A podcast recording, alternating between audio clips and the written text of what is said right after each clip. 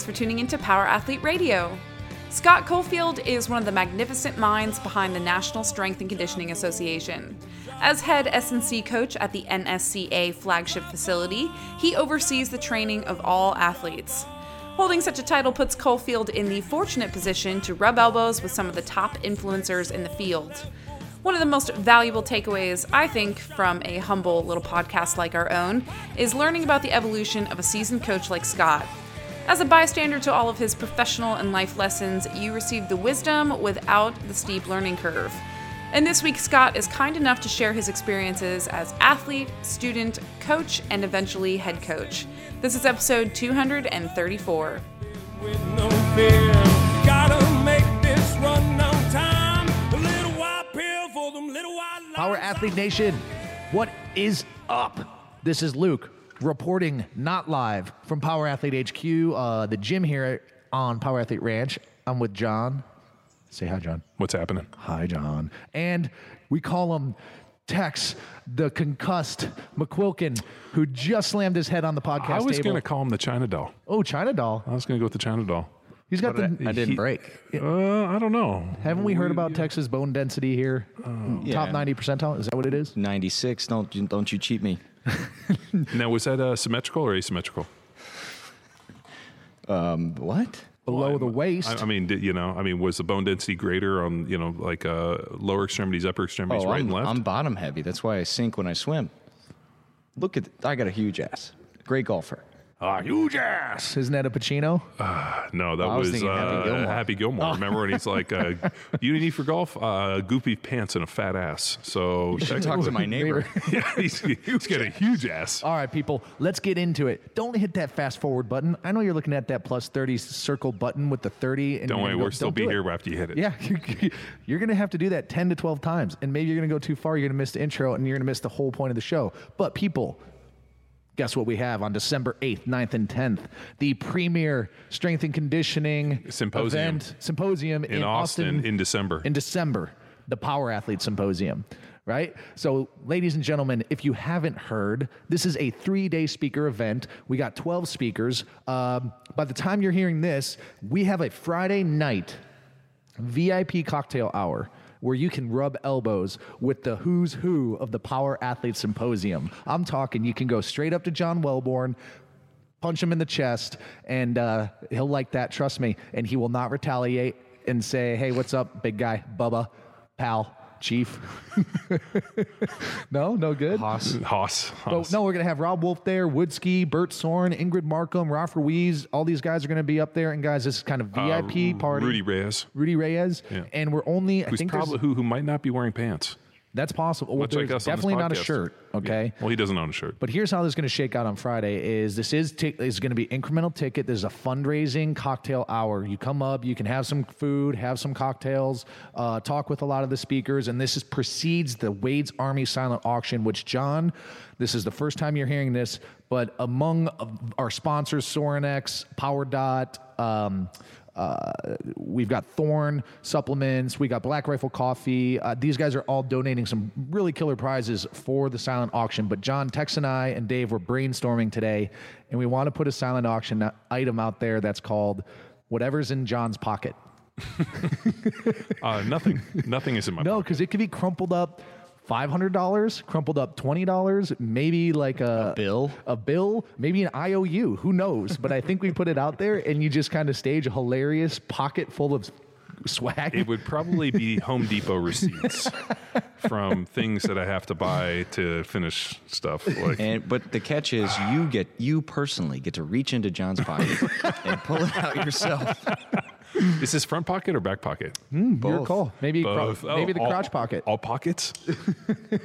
You're like, then, uh, uh, I have a, uh bill for Rent Equip for a scissor lift for four weeks, uh, and I got a bill for Cedar. But then, obviously, because I think the mystery box was a big hit last year, we're going to add one more mystery box. They're going to be epic prizes. Uh, but no, this is all going down Friday. That's not a VIP thing. Everybody at the symposium is going to be involved. Uh, but anyways, John beyond. just pulled a knife out of his pocket. yeah, so you could have had that you- knife. You, could have had a really one-off Starling Gear uh, uh, Strider knife. That's what you could have got. yeah. Or who knows, maybe Glock 19. Like, who knows what's going to come out of that pocket? But people, uh, the tickets, everything about this, uh, there's going to be detailed schedule and uh, tickets for not only the event but the VIP cocktail hour are going to be at powerathletehq.com slash symposium. Now, you heard me use the term fundraiser. That's right, people. This is where we talk about the party barge that we are not going to be buying with with ticket sales, right? So thi- we are doing this thing not only just to get some friends together and honestly put on a great experience for but people to show money for Wade's Army. Exactly, John. Which is our 501c3 uh, charity that deals with fighting neuroblastoma. And even though we have been lobbying for a party barge wrapped with Wade's Army logos, we're not going to do it. Because why? Because the money goes into helping the families uh, that are dealing with neuroblastoma and also funding research. And our, our research study is selected. So Heather has, has picked it and uh, literally scours all these research studies and applications for a year. And so she selected the one, and she chooses the one that gives the kids the most opportunity to live. So this opens up anywhere from 60 to 90 kids.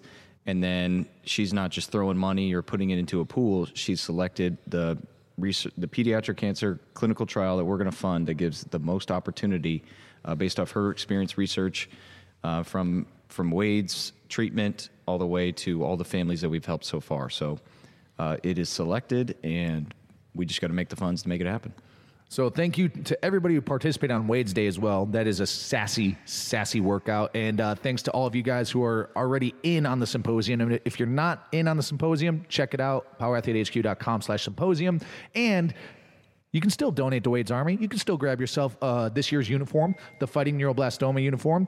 Head to wadesarmy.org for more info on that. And then final public service announcement. Don't you dare hit that fast forward 30 seconds because you don't know how long this is going to be, people is we only have like a week or so left of registration on the third semester, Nine days. nine days Nine left days.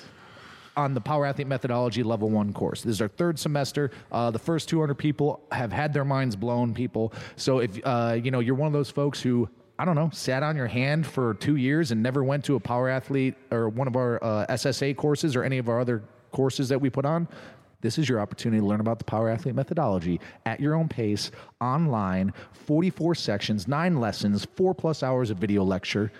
Five plus hours. That's what I said. What did what did what did you hear? So check that out, guys. If you want to learn about that, it's academy.powerathletehq.com. And here's the thing: let's say you're one of those NSCA geeks, not like a jock like me who actually trains to play men's league softball, but let's say you're one of those NSCA guys who needs to get some CEUs. We got those techs, right? What do we have? a million of them? Well, 1.5, and it, tw- 2017 is a recertification year. So, if you're looking to get it in before you got to get it in, got to do it. So academy.powerathletehq.com. And speaking of the NSCA techs, that brings us into our guest today. So, ladies and gentlemen, we have Scott Caulfield from the NSCA. He's one of the head strength coaches, uh, strength conditioning coaches. Is that what it is, Scott? Yeah, the, the head strength coach. kind of like my Instagram handle, the Luke Summers. No, uh, no, Scott is the head strength and conditioning coach at the NSCA, and uh, and you put on and organize and, and wrangle all the speakers for the NSCA conferences as well. Is that correct? Yeah, I mean, I have my hand in a lot of different things. The the conference is one of the big ones, the coaches conference um, that we do. I mean, as you guys know from putting on the symposium you're about to, how big of a process it is. Um, we have a lot of helpers that help us put that on. So I work with the conference committee, um, but have a lot of the, you know, once that thing kicks off in Charlotte, uh, the organizational stuff of keeping people on track, where who's supposed to be where and when. That's that's a lot of the day to day stuff that I'll do at those events. Now, Scott, I said, well, go rumor has it this year, Scott, that you're going to have a suit with no sleeves. So, just to show off those guns. is that a fact? We're hoping for that. We're hoping. So very wild thing of you, a la Major League, right? Uh, But Scott, Hey, I I, mean, tell you what, if I uh, look if I look like Rudy Reyes, I'd never wear a shirt either. So there's truth pretty to good. that. Dude, I I mean, a- a head strength and conditioning coach that is seems like a prestigious title. I, I know you got some history under you uh, within this this industry. Tell us a little about you know where this thing started. How did this journey start? How did you end up where you're at? And then we'll kind of pull back the curtain and see what the heck goes on over at headquarters.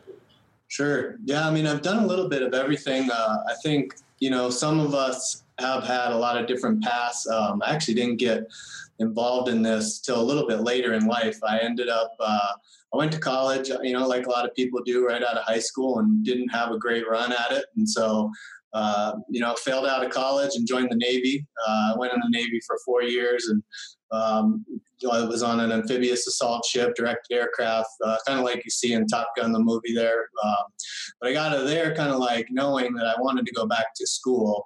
And physical education seemed like a good major or a good opportunity in in what I thought was I was going to do. And then I kind of started getting into fitness. Then I mean, I, I had always trained.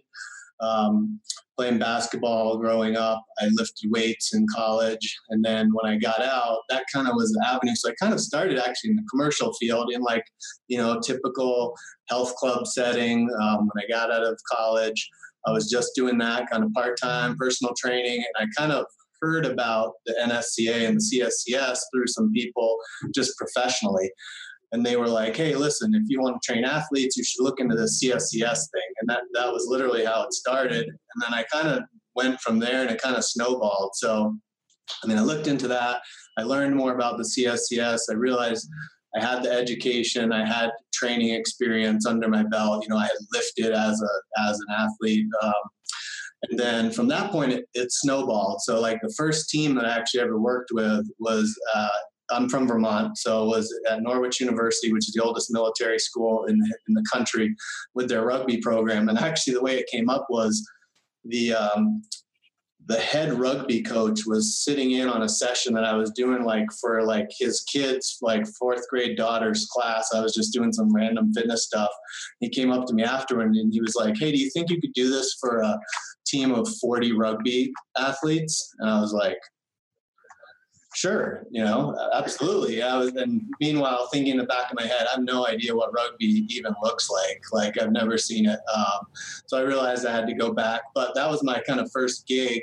Um, and then after that, I realized that that was what I wanted to do was work with athletes. So it snowballed from there. I developed more um, like of a strength and conditioning kind of um, template and camp that I ran at the gym I worked at.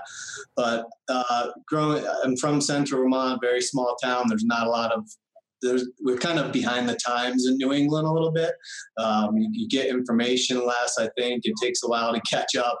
I realized I had to do something different or get out of there, you know, to take it to the next level. So I had the opportunity to go down to a place called Lebanon, New Hampshire, which is about an hour south. And I actually worked at Dartmouth College, which is Hanover, New Hampshire, as, as a strength coach for rugby first. And then that snowballed into working with football and men's and women's swimming.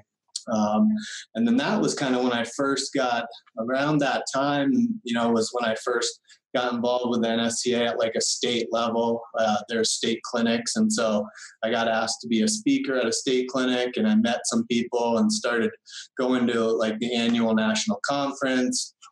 And from that, I, you know, I just met like really enthusiastic volunteers who I'm sure you guys have crossed paths with. And that, that's what I think is great about the NSCA is there's all these people that are on committees or who volunteer that are super passionate about it. And they basically, you know, said, "Hey, come out with us after, talk shop, like let's learn about you." And uh, aside from that, um, addition to Dartmouth, uh, we had a semi-pro ABA team, along with the red, white, and blue basketball in Vermont.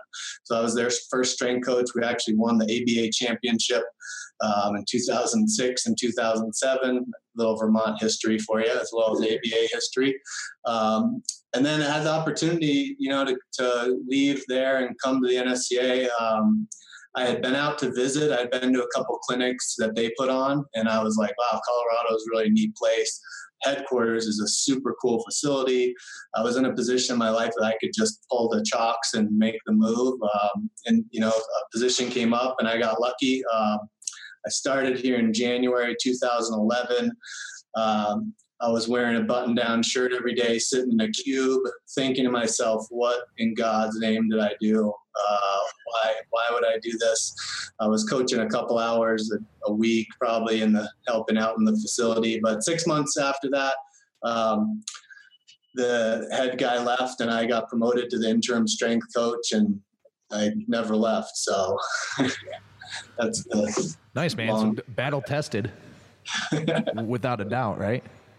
Yeah, interesting concept where you're working with individuals and then it's a different approach where I want to train athletes. So Yeah. talk about that. Did did you look at everyone as an athlete or was there was a distinct difference in your mind and then you needed to get CSCS or more informed to prepare you for that opportunity? Yeah, I mean, I knew I, I treated everybody like an athlete, but I knew that I needed to know more about like even program design. And, and I mean, I feel like, so this is 2003 when I really first got interested and in it. There was so much less information, you know, as you guys know about programming and stuff like that. I mean, I was I was writing programs for my first athletes with, you know, power cleans as probably the third exercise, and you know, just it, I just didn't understand the sequencing and the proper methodologies of, about the principle. So I definitely trained people and probably learned by trial by fire and you know luckily not really injuring anybody but um, you know kind of continuing to put that into process and then learning the right things about how to make it better So talk to us about the the past decade. Like so you you've been from East Coast all the way to Colorado I'm sure all over the world opportunity to connect and teach athletes. So what has changed over that 10 years? So what have you picked up? What have you thrown out? What have you kind of scoffed at? Like I can't believe I was doing that 10 years ago. Right. Yeah. I mean, so being here at the last seven years, I mean, the coolest thing about my job is getting to know all the, uh, getting to know, you know, getting to know all the coaches that I get to meet on a regular basis. Like just that level of, uh, hearing all these presentations. But I mean, like John has said all the time, and you guys talk about, uh, emptying my cup is that I've always, I've always known that I didn't know enough, or like when I get to a point where I where I should know enough, I'm like, oh my god, I don't know anything, you know. And I think that's really helped me the most.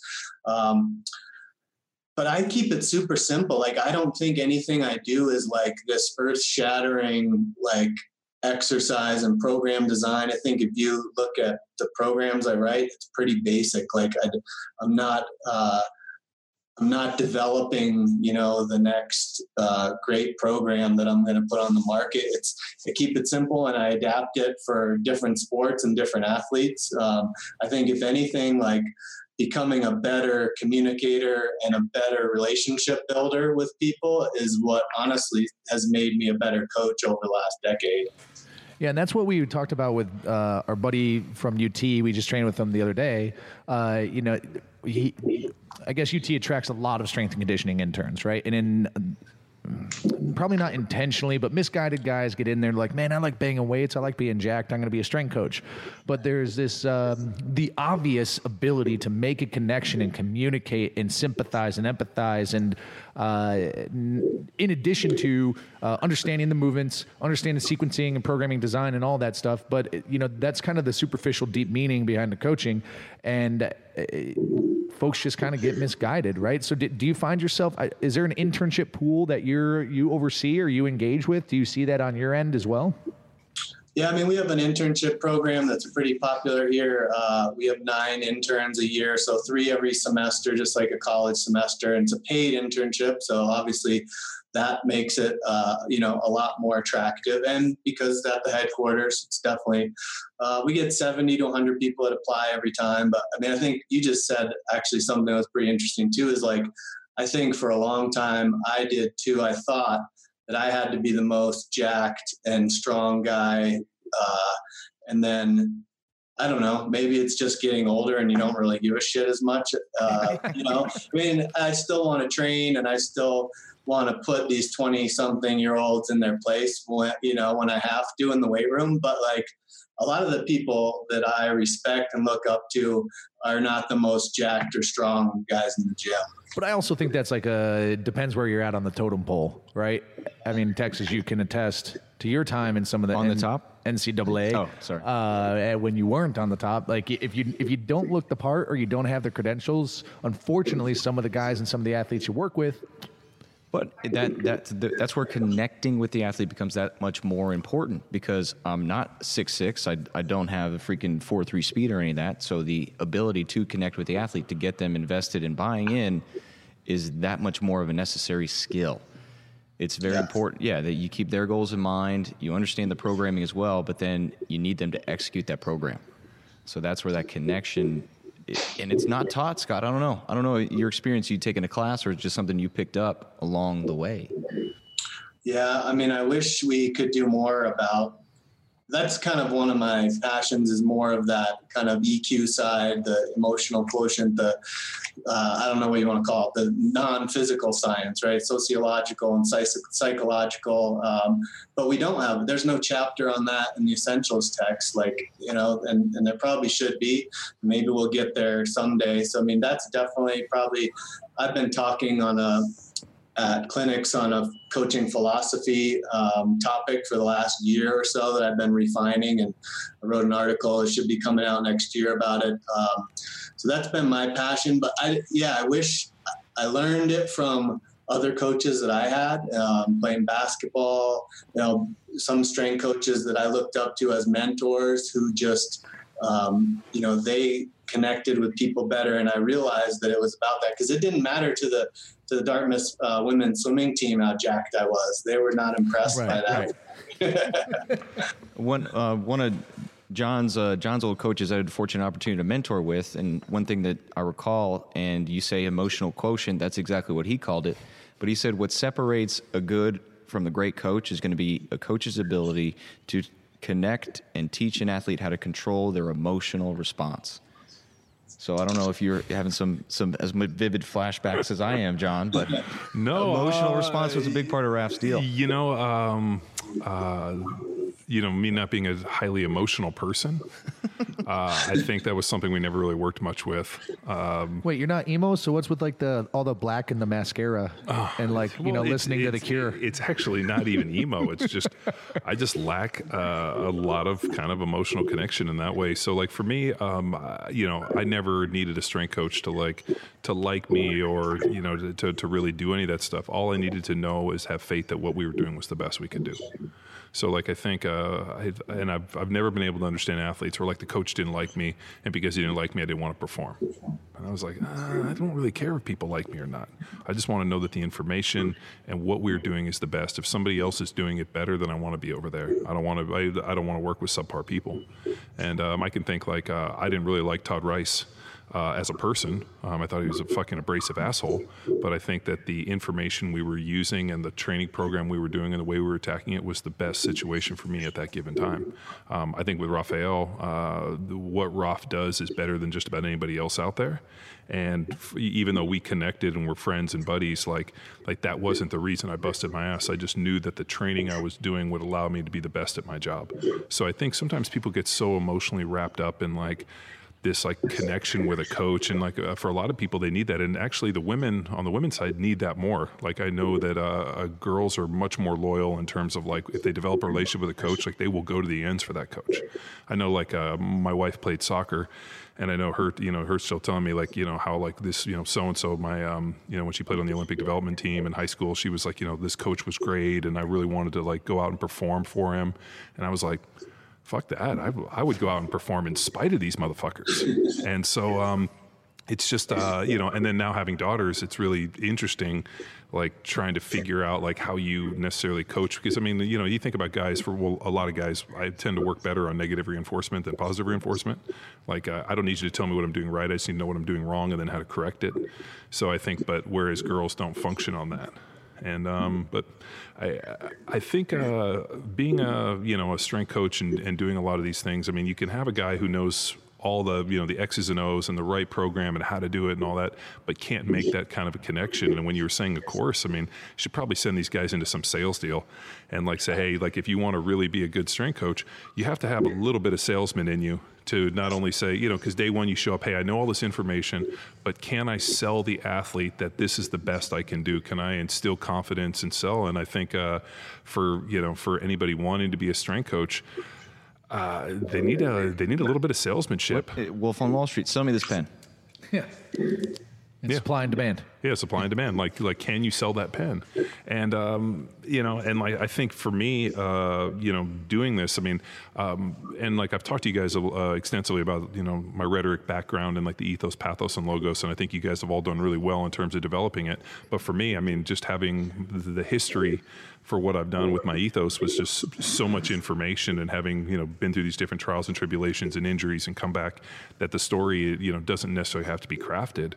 But I think for a lot of young strength coaches to be able to go in and like actually craft a story and you know talk and make an emotional connection and try to create bridges and just some commonality. I know when you went down to Texas that was the first thing I told you like talk to those guys. Tell them who you are like how you got here and like start you know sharing something and creating a common bond. So I think where um, where strength coaches, the ones that fail and the ones that do so well, are not only able to convince people that they know what they're doing, like a Cal Dietz. You know, I mean, Cal is a next level type dude. I mean, knows it on just such a different level. But also, when you're talking with him, you have a general or like a a very um, real feeling that he wants you to be the best. And not only for himself, but for you. I mean, I, I just get that very genuine feeling from him. Yeah, like a degree of selflessness. Yeah, and, and and like yeah, I want to prove that all my information is right, but the reason I want it to be right is because I want you to be the best. And like I think like the minute that like coaches, whether it be football coaches, strength coaches, whatever, the minute that all of a sudden the player or the athlete feels that this person doesn't care about me, this person's in it for themselves, my success is not their success, instantly it's fucking over. And I've seen that happen. I've seen it happen on coaching staffs. I've seen it in the NFL. I've seen it in college. I've seen strength coaches that all of a sudden just lost control of the team because the, they all of a sudden felt that like uh, this person doesn't have a vested interest. So it's it's just really pretty fascinating. But even though, like at the pro level, John, there's a payday. Do you think that it's there's a little slippage on that? Like, well, I, uh, like does that make in- sense? in the NFL versus like a high school kid who feels like his coach doesn't give a fuck. Well, like in the, in the NFL, you have two types of guys. You have guys that know it's a fucking job. Like, I get my paycheck. You pay me to do a certain deal. I have to show up. Like, this is what you expect for me to get my pay. And then there's guys that like know they're getting paid, but like don't really understand that this, this is a job. They think like, you know, oh, the coach doesn't like me and this. And I, I've heard guys say that forever. And I'm like, I'm pretty sure the coach doesn't like me either. right. And he's like, but why do you play? I'm like, because I don't lose. like, uh, like at the end of the day, like even if the coach dislikes you, he's still going to play you if you're the best player because he wants to keep his job. I mean, to a certain degree as well, right? Because there are. Oh, I, I mean, I've I've heard things like like I like I've I've I know s- you know definite occasions where coaches have been like personal vendettas against guys, and you know to cut off their nose and spite their face, which shouldn't happen. But also like in terms of strength coaches, man, like if uh, if a strength coach comes in and he's doing a bunch of stuff and a bunch of guys get hurt real fast. All of a sudden, and then like the guy that gets hurt's kind of a um, you know uh, like a real vocal person. All of a sudden, he's going to be in the locker room, in the training room, like you know, kind of eroding from underneath. Oh, so and so doesn't know what he's doing in this, and so like as a strength coach, especially in like a, something like football, you almost have to like go out and figure out like okay, who are the guys who if I get this guy on my team will support me. And you got to play a little bit of chess. You got to have a little bit of salesman in you, and you got to be um, personable enough that people want to, you know, want to be around you. I mean, dude, Todd Rice was a, a, a tyrannical type dude. I mean, I remember his favorite term was, uh, "You got to be fist fucking me," and I'd never heard that one. And I remember all the time being like, "Wow, that sounds really painful." But he also, it, we were out there running at like uh, 5:50 one morning, and it was raining, and he pulled up and drove his car onto the field and rolled his window down a crack and was screaming at us and yelling at us and coaching us from his car with the engine running because he wanted he was cold. That's classy. That to me is That's like, coaching 101. Oh, dude! Like that's like you don't do that. Like that you get out. Like if, if your players are cold and they're out there running and it's dark and like it's rainy, don't sit in your car. But like it, it was just that's why we call him the rice paddy because he was hiding in the rice paddies ready to shoot us all the time. Like you know. But uh, uh, uh, uh, Kevin Steets, who is our assistant, dude, uh, we're still buddies. He's in Houston, and dude, he'll constantly hit me up. You know, he listens to the podcast, so he'll be like, "Oh yeah," you know. But I, I like I've just had um uh, for me, uh, um, I've always had a great relationship with strength coaches because I like to lift weights. And I was always pretty strong and like they didn't like have to handhold me and like just hey you know what? Like I and I, I remember those guys giving me programs and on me looking at it and being like so so what are you gonna do in there? I'm like oh I'm gonna change it up a little bit. And they're like okay let's change it. And they were always like not like you have to do this and you know like nobody was ever like that. And I think with certain athletes people are more flexible and other guys you got to do this. And but I think a big part of it is just being a salesman just being able to know um, who you are, what you can do. Don't overextend yourself. Make connections. And I think that, if anything, is kind of what you learned as an intern. And maybe if there was a course about that, I mean, to me, that would be a, a real valuable deal for the guys. Yeah, I think you you kind of alluded to it too, John. But you're you know you're saying uh, you think about the people that last in the industry or the move up the ladder too, right? Like you have to be able to connect with the sport coaches, the administrators, the team general manager, owner, whatever level you're at. I mean, you you have to be able to have these uh, relationships with all these different people to to be able to be effective. And I mean, uh, that's in any profession, you know. So just actually to be a pretty functional human being, that's kind of an essential um, task. But yeah, one of my old mentors used to say it's all about results and relationships too. So obviously, too, we have to get results. Like we have to not hurt people and get and allow them to get better. But also the relationship part goes along with it. Because like you said, if they're just super book smart and can't connect with anybody, they're not going to last very long either. Where uh, like how I always think like, how do you temper this? Like, um, like, like you have like, hey, like this is what I know I, I want to do for the training, but like you almost have to, you know, push the bounds to to to continue to drive adaptation. So then, like, how do you kind of play that and say, hey, all right, hey, you know what? I I know that we're going to have to, you know, push the intensity, push volume, do different things to try to, you know, ramp up performance and try to uh, continue people to evolve. But then, how do you temper that and say, all right, you know, like there's a risk of injury as we get more intense or as we push this. So I always wonder, like, as a strength coach, like, how do you balance that, especially in a big team? I mean, I, I would say you'd probably err on the side of like not hurting people, but like kind of the, you know, what we started doing, especially with, uh, with power athlete is putting in like a ton of diagnostics, you know, like warm ups, different things that we could see to assess whether or not people were ready to kind of progress. Cause I, I found early, if you throw people in the deep end, they're just going to sink. And uh, I, I made the mistake in that er- early when I started working uh, with the CrossFit football stuff. I mean, things that I would do, I think were no problem, and I would throw out there, and then people would just, I get these emails from people that were like, dude, I'm destroyed. I hurt myself. That's how I realized that uh, heavy uh, extension and flexion mixed, mixed with uh, dynamic flexion hurt people, like heavy deadlifts and toes to bars you know, things like that where I was like, what do you mean you guys can't deadlift 405 for 20 reps and then do 100 toes to bar and like, you know, these things that I could do. and then it would just shatter people. So, uh, you know, I, I always had this philosophy where like I wouldn't ask anybody to do anything that I wouldn't do and then I realized that that was fucking a horrible. Yeah, that approach. you're a crazy person. Yeah, and like, and uh, you know, like, so like that becomes like you know the uh, the kind of the temperance, and I, I just wonder at the NSCA like how you guys balance this idea of performance with um, you know just safety, because I think that becomes the more difficult part.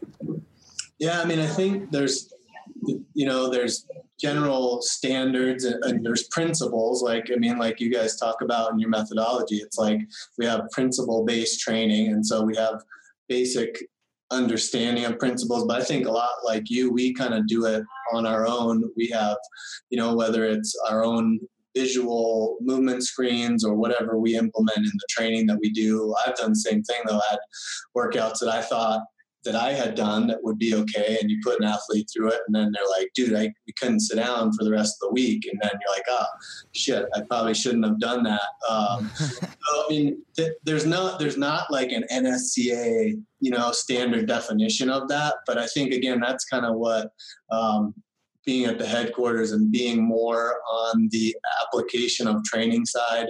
Um, we get to implement and play around with stuff and we try triphasic training and we try you know all these other different methodologies that we want to try out and see how they work.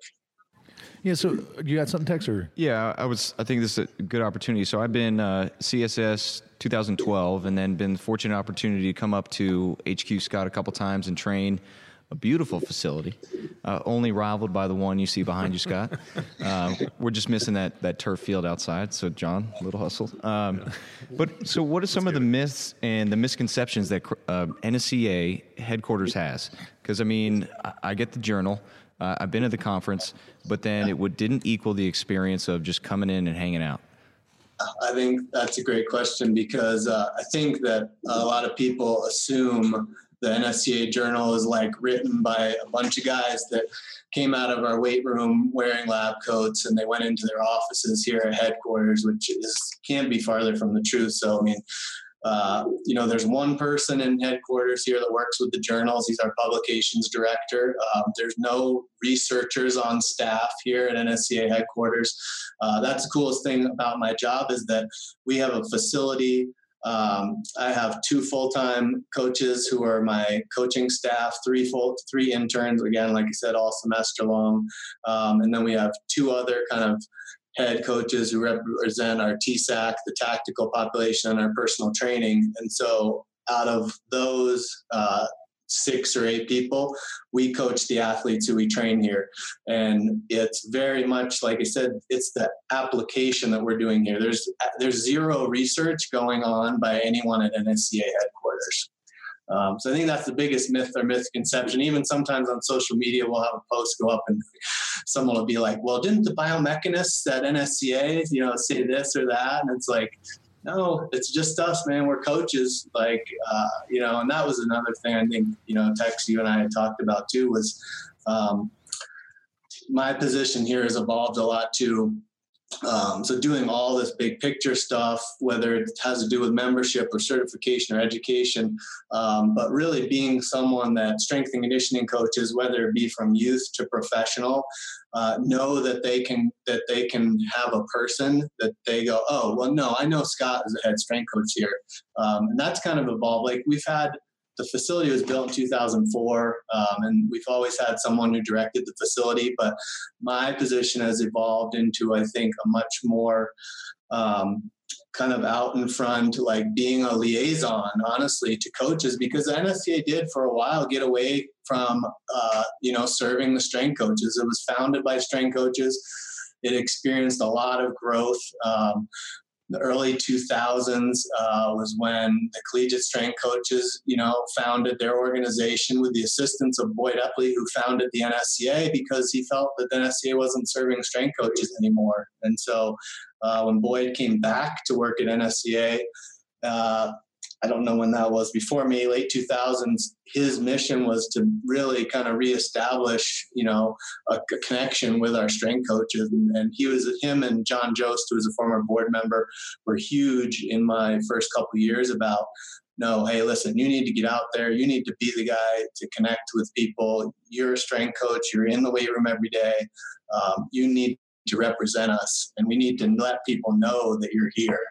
So, I mean, that's honestly, I think, the coolest thing about my job, too.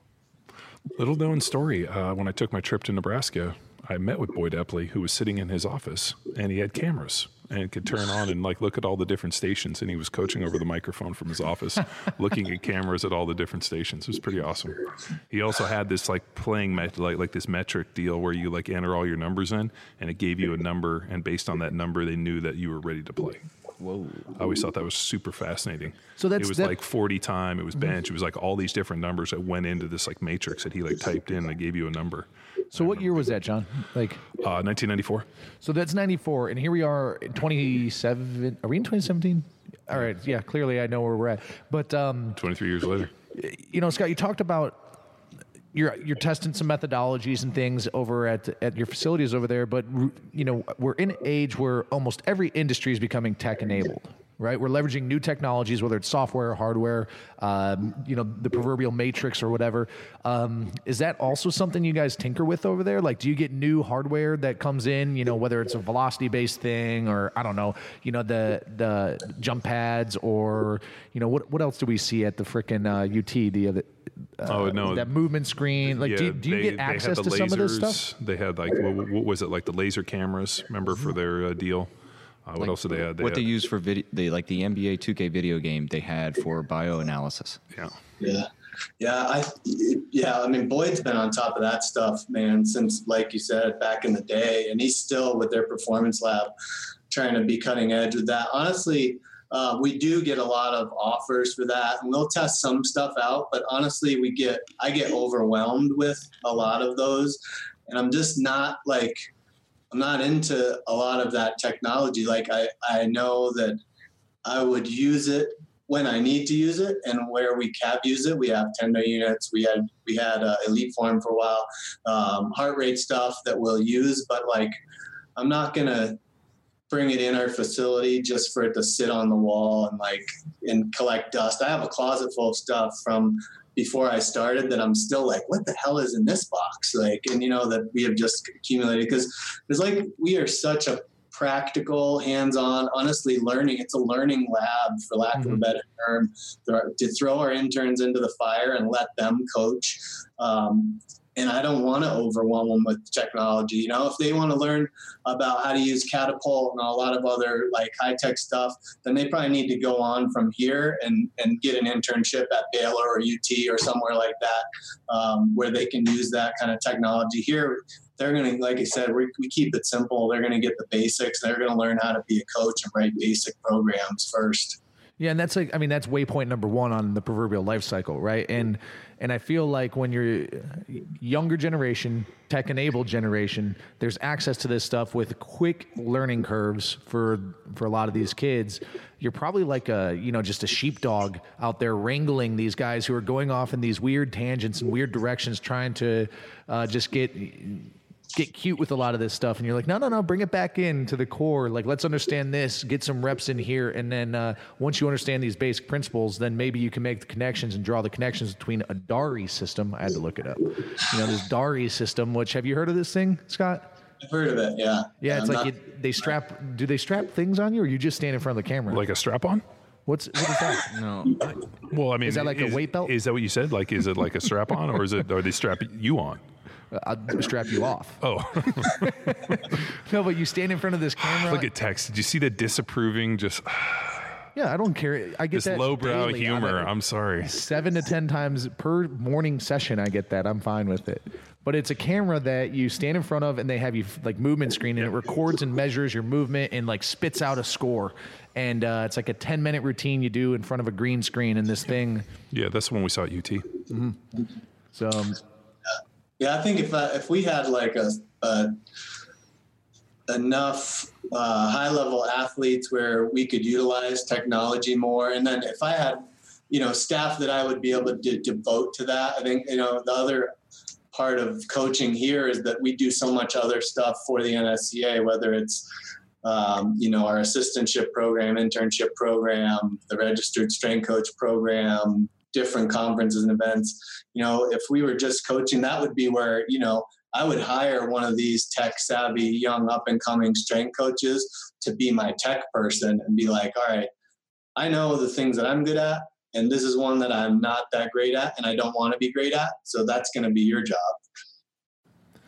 and i'm just thinking like uh, future proofing the learning the learning environment you know and I, I don't know i don't I don't know if uh, the majority of coaches are going to have access to this technology because it's pretty fucking niche. Yeah, and uh, so we almost speak to the mi- minimalist, the high school coach, worst case scenario coaches, and then teach them the basics, the move. But then technology can be applied on top of that. Well, I- but I mean, people are constantly looking for a tech solution. I mean, this is where we get into the uh, the Dave Asprey, like the biohacking, like and uh, I, like what we found over the years with all these different biohacks and this and this.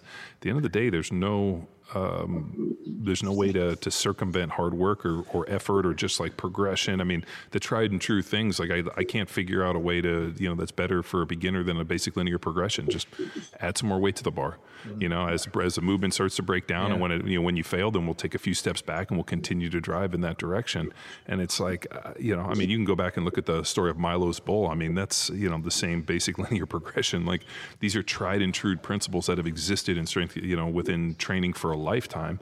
And um, I sometimes wonder if you throw too much with the technology, it creates paralysis. Yeah. Like, uh, It's kind of like, honestly, John, it- as I'm listening and thinking about it, it's it's supplements. Technology, all these technology uh, It's like solutions are supplements in relation to nutrition. Where people are like, well, what supplement stack could I take to you know get abs? Yeah. and you're like, uh, So if I don't want to eat, you know, if I don't have money, enough money to eat, uh, you know, maybe a, a high quality animal based protein, can I just take a whole bunch of supplements? And you're like, but in the end of the day, like the supplements would be more expensive than that. Yeah, yeah, yeah. But I just want to buy the supplements. Like it's like okay, but like uh, th- sometimes the paralysis. Like uh, for example, um, I got tagged on something on Instagram where this guy wanted, you know, he was uh, trying to do some velocity based training with his Olympic lifting. And he's like, uh, which is kind of ironic because I think sometimes with like the Olympic lifts in terms of velocity based training, did you get the lift or not? It's like you can't jump on a box slow. So like, did you complete the lift? Yes or no? Like, okay, great.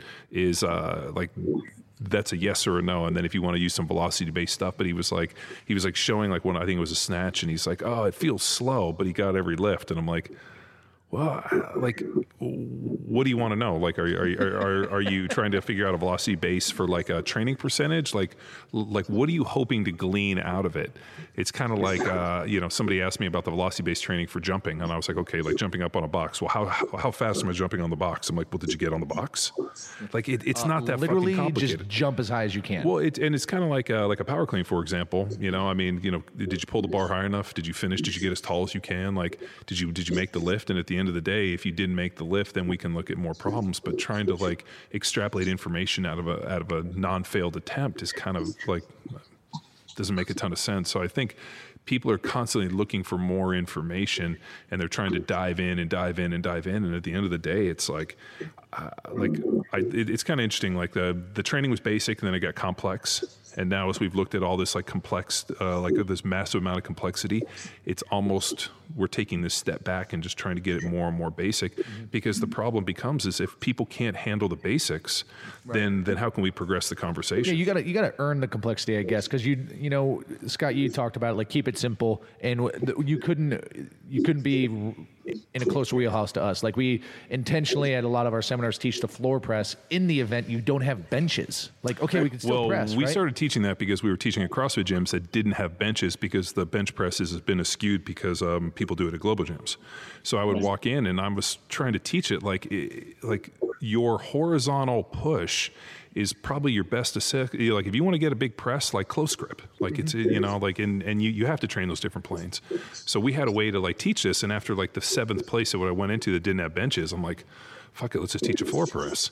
And then people lost their minds on the floor press. Like, oh, well, you know, but it's a partial movement in this. And you're like, dude, like, But I guess what I was getting at, because you have a guy like Cal Dietz, who, uh, in his own right, I mean, I wouldn't call his approach simple, but it's well thought out, it's organized, and he's taken it over 20 years to create this thing. Well, like his triphasic is very basic. I mean, that's why I was busting his balls about being the father of eccentrics. I mean, we've been doing heavy eccentric, uh, you know, movements at the end of workouts forever. I mean, we would work up on our like heavy bench, and then we would handle like 105% for like a slow negative type of deal.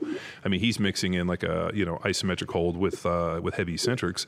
But the thing that people are forgetting is those are technically proficient athletes. Like the last thing you want to do is load somebody up with 105% of their 1RM back squat and then ask them to slowly sit down into the single most dangerous position and then hope to God you have spotters that can fucking take it off of them. So, like, uh, you know, yeah, I mean, it remodels tissues, it does all these things, but your ability to execute it both intelligently, safely, with good technique is predicated on like how experienced you are. So, you take something like triphasic, and like, if you know, and even though there's some incredible principles that would do here, you look and say, okay, risk versus reward. If I ask somebody who trains by themselves in a, in a garage gym at six in the morning after they work out to take a heavy, you know, single on their squat, and they're, you know, and then Yeah, they're, they're, they're 48 years old, started lifting weights at 45. Yeah. You know, but they're going to win the CrossFit Games. And then all of a sudden they get to the bottom and then they ditch the bar, go forward and headbutt and you know put their head through their wife's laundry machine and hurt themselves. Then instantly the efficacy of the program is shit because they fucking hurt themselves with the laundry, with the laundry machine. Like and you're like, okay, well like maybe there's not you know like uh, just like I always like when uh, people do heavy walkouts you know like um, towards you know certain points in the year with uh, with some heavy cycles like we'll have people do you know some overload with heavy walkouts which is basically can you maintain posture and position with heavy load in your back and just you know 10 seconds of being able to do that and the amazing part is like people are like, oh, uh, you know, I, I, I haven't been so. This is always always funny. They were like, I haven't. I've, I've never been so sore as I was from the heavy walkouts, and I'm like, wow. So you're sore from them iso- isometric holds. Like that one always kind of always thought like eccentric loads were where you know were more damaging, and that's where more like the tissue damage comes, where you would you know deem it as being you know Yeah. like uh, sore, but being sore from just a basic isometric hold. But- like blew my mind. It's almost a remodeling itself because they can't hold that position unless they're in a, a stacked neutral quality force reduction position. So it's almost forcing them into a good position. Safely. Well, you have to, because uh, you know, I mean, how, how many times have you watched somebody go put a bar, a bar on their back, and you're thinking to yourself, "Holy shit, this looks awful," and then they squatted, they go eccentric concentric, or eccentric concentric, and you're thinking to yourself, "Wow, they fucking got that rep." I didn't even think they'd be able to take that out of the rack. And uh, like that happens often, and I, I you know, like uh, a big thing, you know, we, you know, for me, my entire life, it's always been this like, when you you know when you take the bar out of the rack, where it be a bench or a, a squat or whatever it is, like can you stand nice and erect with great posture and position before you uh, you know descend into the lift? The idea that if you can't start in a good position, there's no way for you to get into a good position once you start moving, which I saw in football, other than Willie Roaf. So uh, it just yeah, I mean that that part just blows my mind. But um, like there's so like like the training can get so jiggy and it can get so advanced and there's so many cool things that you can add in. The only problem is is it's like a stacking deal. Like we can't add this stuff until you develop this, and we're still at this initial conversation like. Like we're still teaching people how to do basic movements. Yeah. Like have you mastered X, Y, and Z? Okay, if you haven't mastered that, then how am I supposed to ask you to do, use compensatory acceleration if you don't even know how to how to necessarily squat in an efficient position?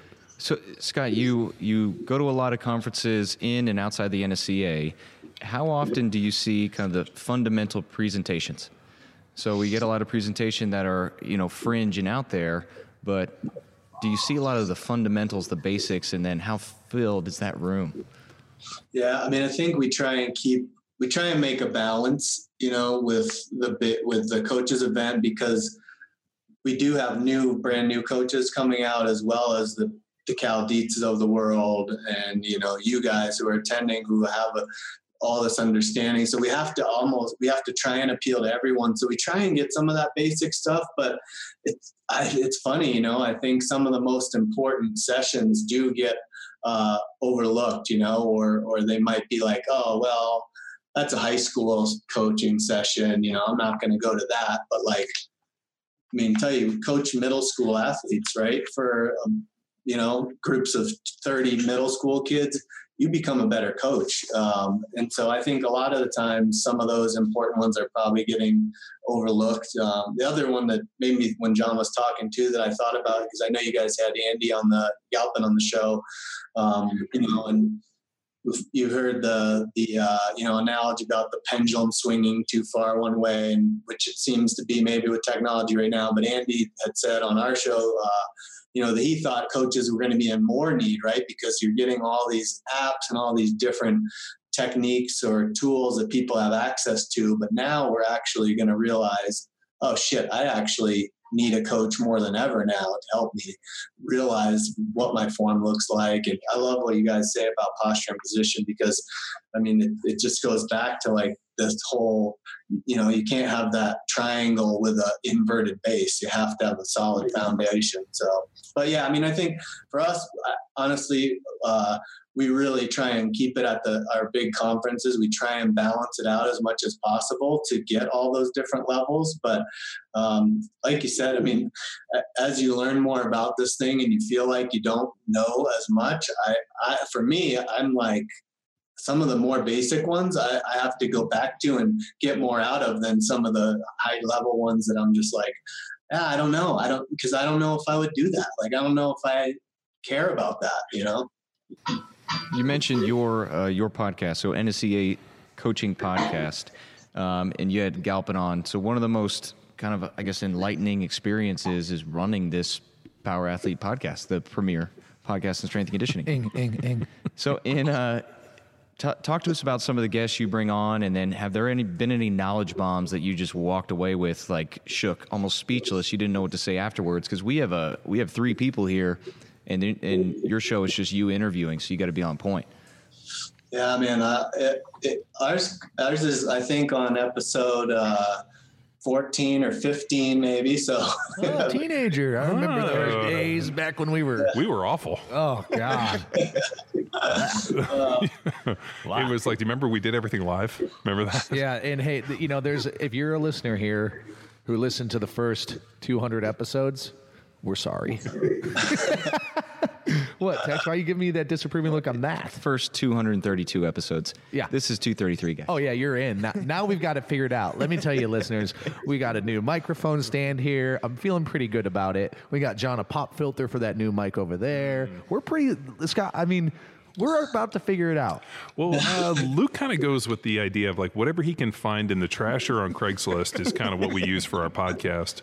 But uh, you know, hopefully, it's true. It really uh, is. Hopefully, here in the next few weeks, we will have our uh, dedicated podcast room up, which will be epic, and then we won't have to like constantly be playing this like. Uh, uh, I don't know, like like like like uh, what's the game like Doctor uh, or Emergency, where you're like constantly like like plugging things in and being like, okay, I don't know if this is gonna work. Yeah, no, well, yeah, I only do ours in person, which is a little bit different, I think, um, than some people. Um, I know that a lot of the ones that I did uh, with other people, uh, a few of them that I was like, man, I, I thought that was a really good podcast, and why was it great? And it was the ones that I did in person that, I, that we were just having a conversation. Um, so I was like, you know what? I want to try and just do them all in person with them. With the amount of events that I end up going to throughout the year, it's really not a big. Uh, it's not that hard to do it all in person. So that was Right. one kind of thing. But yeah, I mean, uh, some of the people that we've had on, a lot of the people that you guys have already had on too, um, had Cal, Bryan Mann, um, a couple of the things that I think are different. I don't talk about training very much in ours. It's more of like an art of coaching, like I said, coaching philosophy, career podcast than it is um, methods. And, and I feel like if people are coming to the NSCA for like training advice and methods, they, they get all that in our journals and the, the books and stuff and other people's podcasts. So I was like, well, how can we be a little bit different?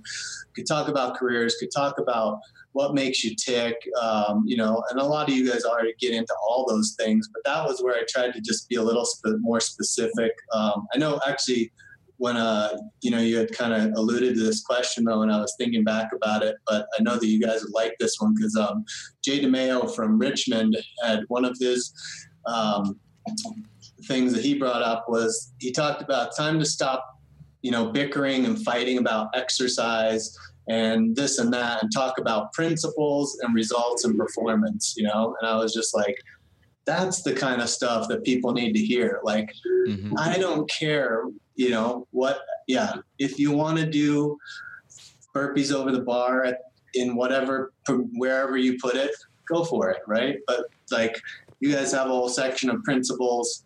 We talk about principles in the essentials text. I mean, that's where it needs to be at. We need to stop worrying about bashing on people. Um, Cal had mentioned it too when he was on. He talked about how a lot of coaches will um, bash on other staffs, maybe where they take over a position, right? Or maybe you get an athlete that came from another coach, and like a lot of coaches' first move is to kind of trash that coach that they had. Like, oh, this guy can't squat. Like, we need to get away from that and be more professional overall.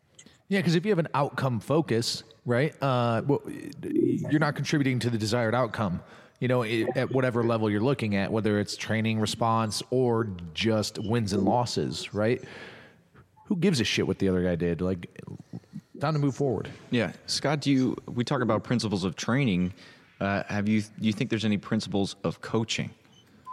Kind of necessary, fundamental things like communication or anything like that.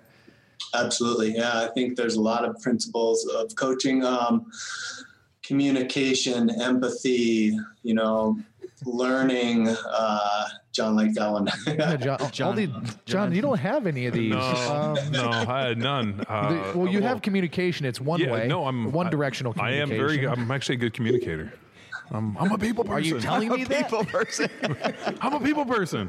What would you say you do around here? No, uh, empathy. Uh, you, you know, I uh, I used to believe that uh, I was born. You know, my my mutant powers. I was born without empathy. You know, but I, I will say having children, you almost have to develop it a little bit. Where you're like, uh, like constantly, I'll see like my kids hurt themselves or they fall down, and you're like. Okay, get up. You're fine. You know, and it's like you like, oh, this that's your empathy, right? Yeah, and I'm like, okay, and uh, I like because what happens is, and you guys, I'm, you, you'll see this when you have kids, they like fall down and then they look around and they see Yeah. who's watching and like, "Uh," I'm like, oh, you're good. Just Yeah, yeah. No, I mean with Cash when he falls in here and like you know goes dome first into uh He's fine. like a saw blade. We're Just- like, yay, Cash, good one. He's like, yeah, yeah. yeah. My uh, my little boy's uh, he's 18 months, and uh, all he wants to do is ram his head in things and try to knock them over. Yeah, full speed. Yeah, just 100. percent He's tackling Luke and I when he comes in. Yeah, no, sees well, us. yeah, he sees them and he'll, and these guys are funny because they'll like, uh, like act like they got blown up and like fall down, and it's pretty funny. He loves it.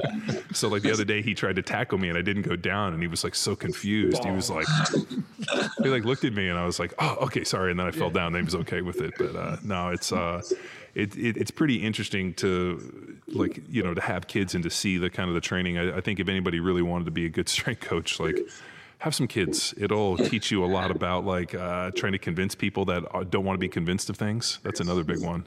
Like dig your heels in. Like no, it's uh, it's interesting. So, but uh, the female athlete one is by far the one that's most. Uh, I've read a, a couple different books about like the difference between because I, I grew up with all brothers and you know I mean I didn't you know all my the sports I played with were not co-ed so uh, having two girls and, and trying to coach female athletes like that is a, a whole different level and certain people do a great job at it me i don't know i'm have to go I, I can see uh, actually, you know, there's six, six. yeah they're six years old So let's say they're seven, eight. When they're nine years old, they join, you know, their their girls soccer team. They're like one or two years in, and you know the coach, the coach at the time just can't handle it anymore, and one of the dads has to step up. I think it's gonna be John, and John's gonna get out there, and he's just gonna be the one of the most pivotal coaches in these young athletes' lives, and they'll always remember Coach Welbourn. i uh well, I'm going to gift him with a visor. Well, I was kind of thinking about this. Uh, one, um, I don't really, you know, like, uh, I'm really a terrible historian of sports in terms of that way. So I'd be like, okay, here's the deal. I just want you guys to go out and have fun. And they'd be like, really? I'd be like, yeah, I don't really care if you win or lose. I just want you to go out and enjoy yourself and have fun. And um, I like, uh, But if you lose, there's no pizza after the game. so I'm, I'm not my mom, but uh, so so my nephew's a pretty good baseball player. Uh, Luke, uh, my nephew Luke's a really good baseball player, and so he was at he and his buddies were kind of asking me about it. They were like, you know, so like when you played, and I, I tried to explain to him, I'm like, honestly, the only thing, and my, my brother coaches, and he's a he's a phenomenal coach. He was you know probably my, one of my best coaches. Um, he and he's of the same mind. He's like, dude, just go out and have as much fun as you can. Like like I want you to go out and just enjoy it. Like if you walk off the field and you didn't feel like this wasn't like the most fun you'd had, I want you to you know come talk to me and we'll, we'll evaluate it. And like parents, like you know, uh, like this, I, I forgot like a parent like con- or uh, confronted my brother about it. He's like, these kids, you know, it's not about having fun. It's about wins and loses or uh, wins and losses. And my brother was like. No, it is about having fun because there's going to be a day where all of a sudden it's not fun. And he goes, if you want to talk about not fun, go talk to my brother who played in the NFL for 10 years. Like he'll tell you all about what it means to play at a high level where it's fucking wins and losses are coming out like paychecks and it's not fun. Like allow a bunch of 10 year old kids, 11 year old kids to have fun playing sports.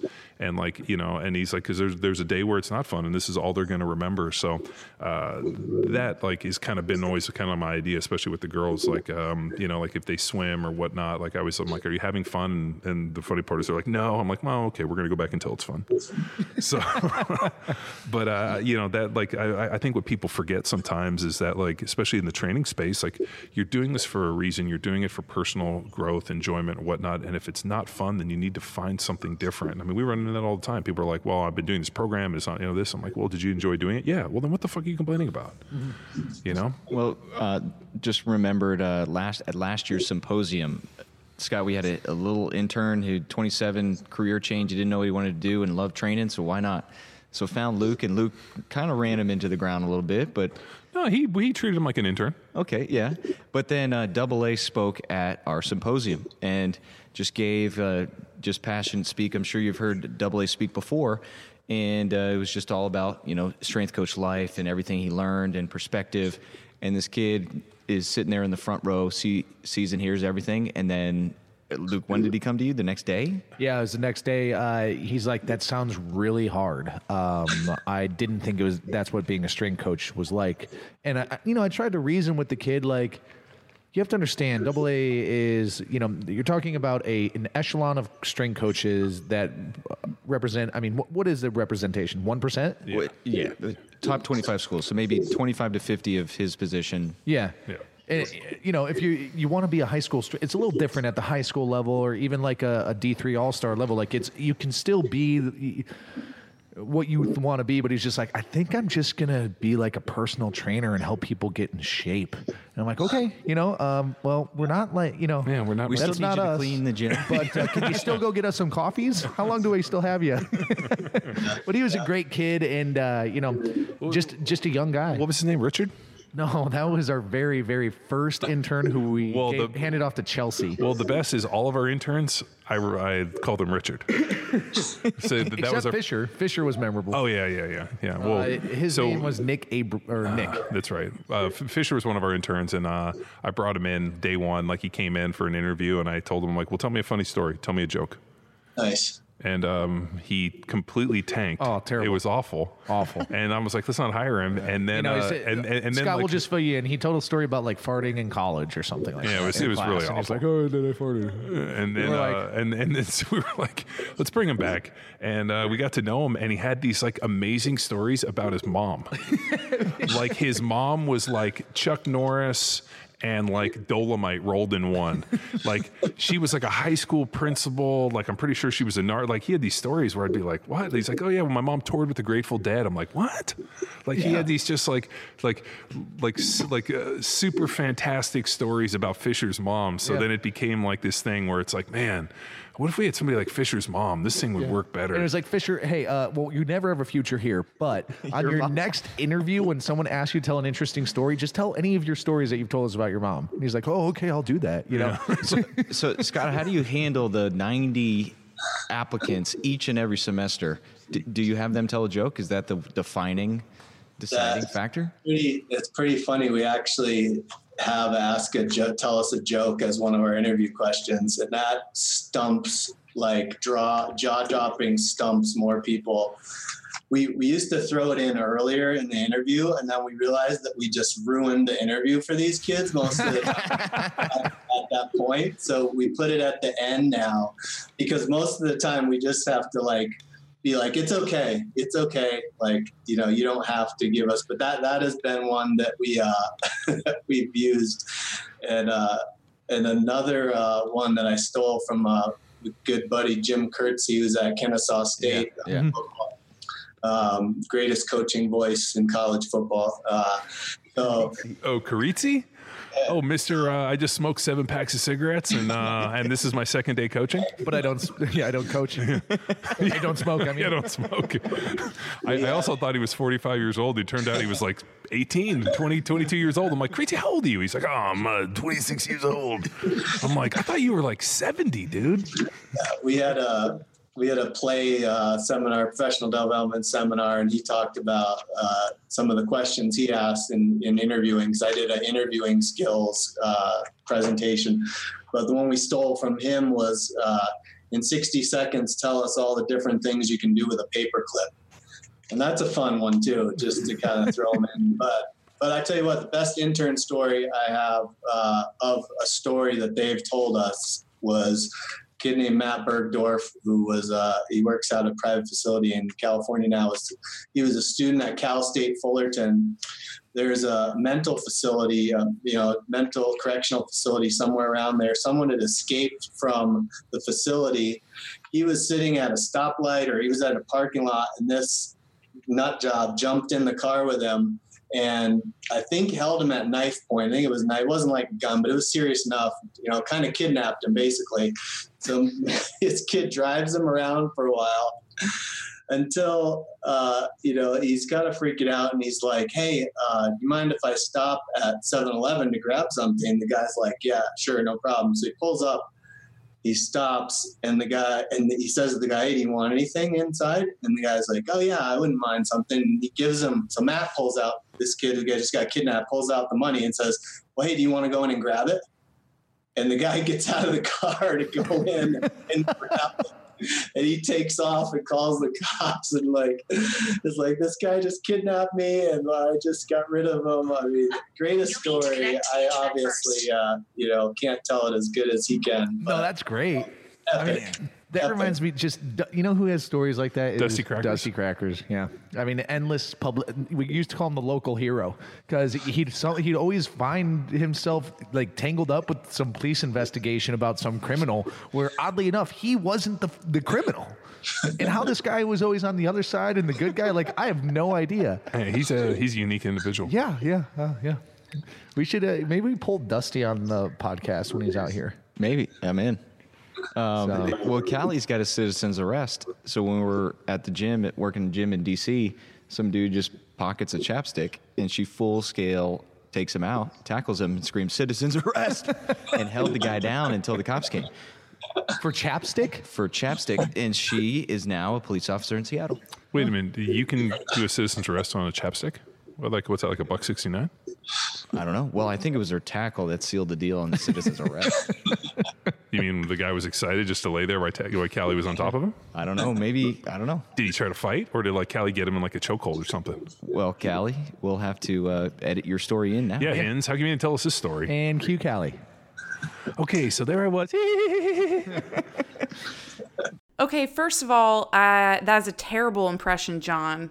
I do not laugh like that. And second of all, it wasn't just chapstick, all right? It was laundry detergent, diapers for his child, and chapstick. So some people may say, Callie, that's pretty fucking cold hearted. But then other people might use the term hero. I don't know. I just like to think of myself as just a normal person, you know, just like you.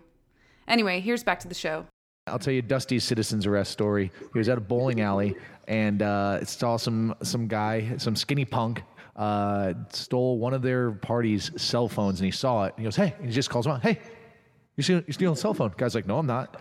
And then Dusty, shit, put his drink down and. Uh, And gets up and goes over there, and he's got his hands out to his side like he's not going to touch him. He's like, "You're under arrest. This is a citizen's arrest." And the guy's like, "Let me around." And Tevis has one of the most powerful belly bumps. So he's just belly bumping this skinny guy off of his feet onto the ground. We keep belly, not hip thrusting him, belly bumping him.